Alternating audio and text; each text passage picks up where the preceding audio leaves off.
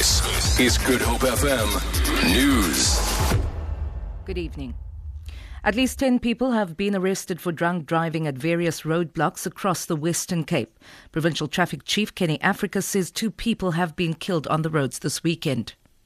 Late last night on the N one just outside Lensburg, an accident where one driver and one passenger died in that accident, which brings the total fatalities to stand on two for the weekend so far.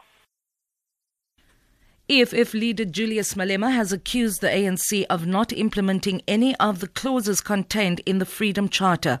Various political parties attended the commemoration of the historic document's sixtieth anniversary in Cliptown, Johannesburg yesterday.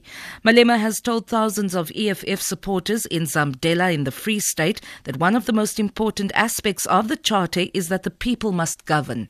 The A N C, even the people shall govern, is not implemented because the Freedom Charter's interpretation of the people shall govern means that people must be involved in daily decision making. How do you do that? The people must be in hospital boards. The people must be in school governing boards.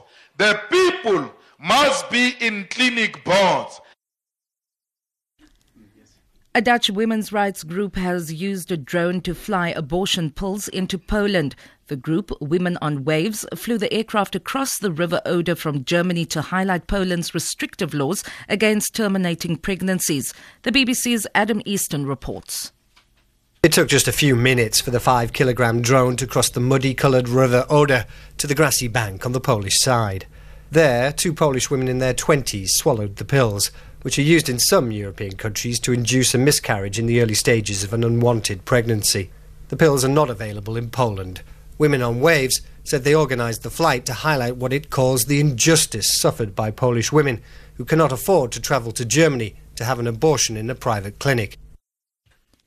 Italian Valentino Rossi on a works Yamaha has won the Dutch MotoGP after an epic battle with Honda's Marc Marquez of Spain.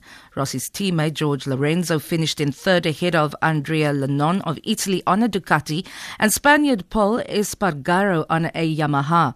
Essen is the only surviving event from the inaugural nineteen forty-nine Grand Prix season, and this year's race was the last to be held on a Saturday. With a wrap of your evening news on Good Hope F M, I'm Vania Klitschko Collison.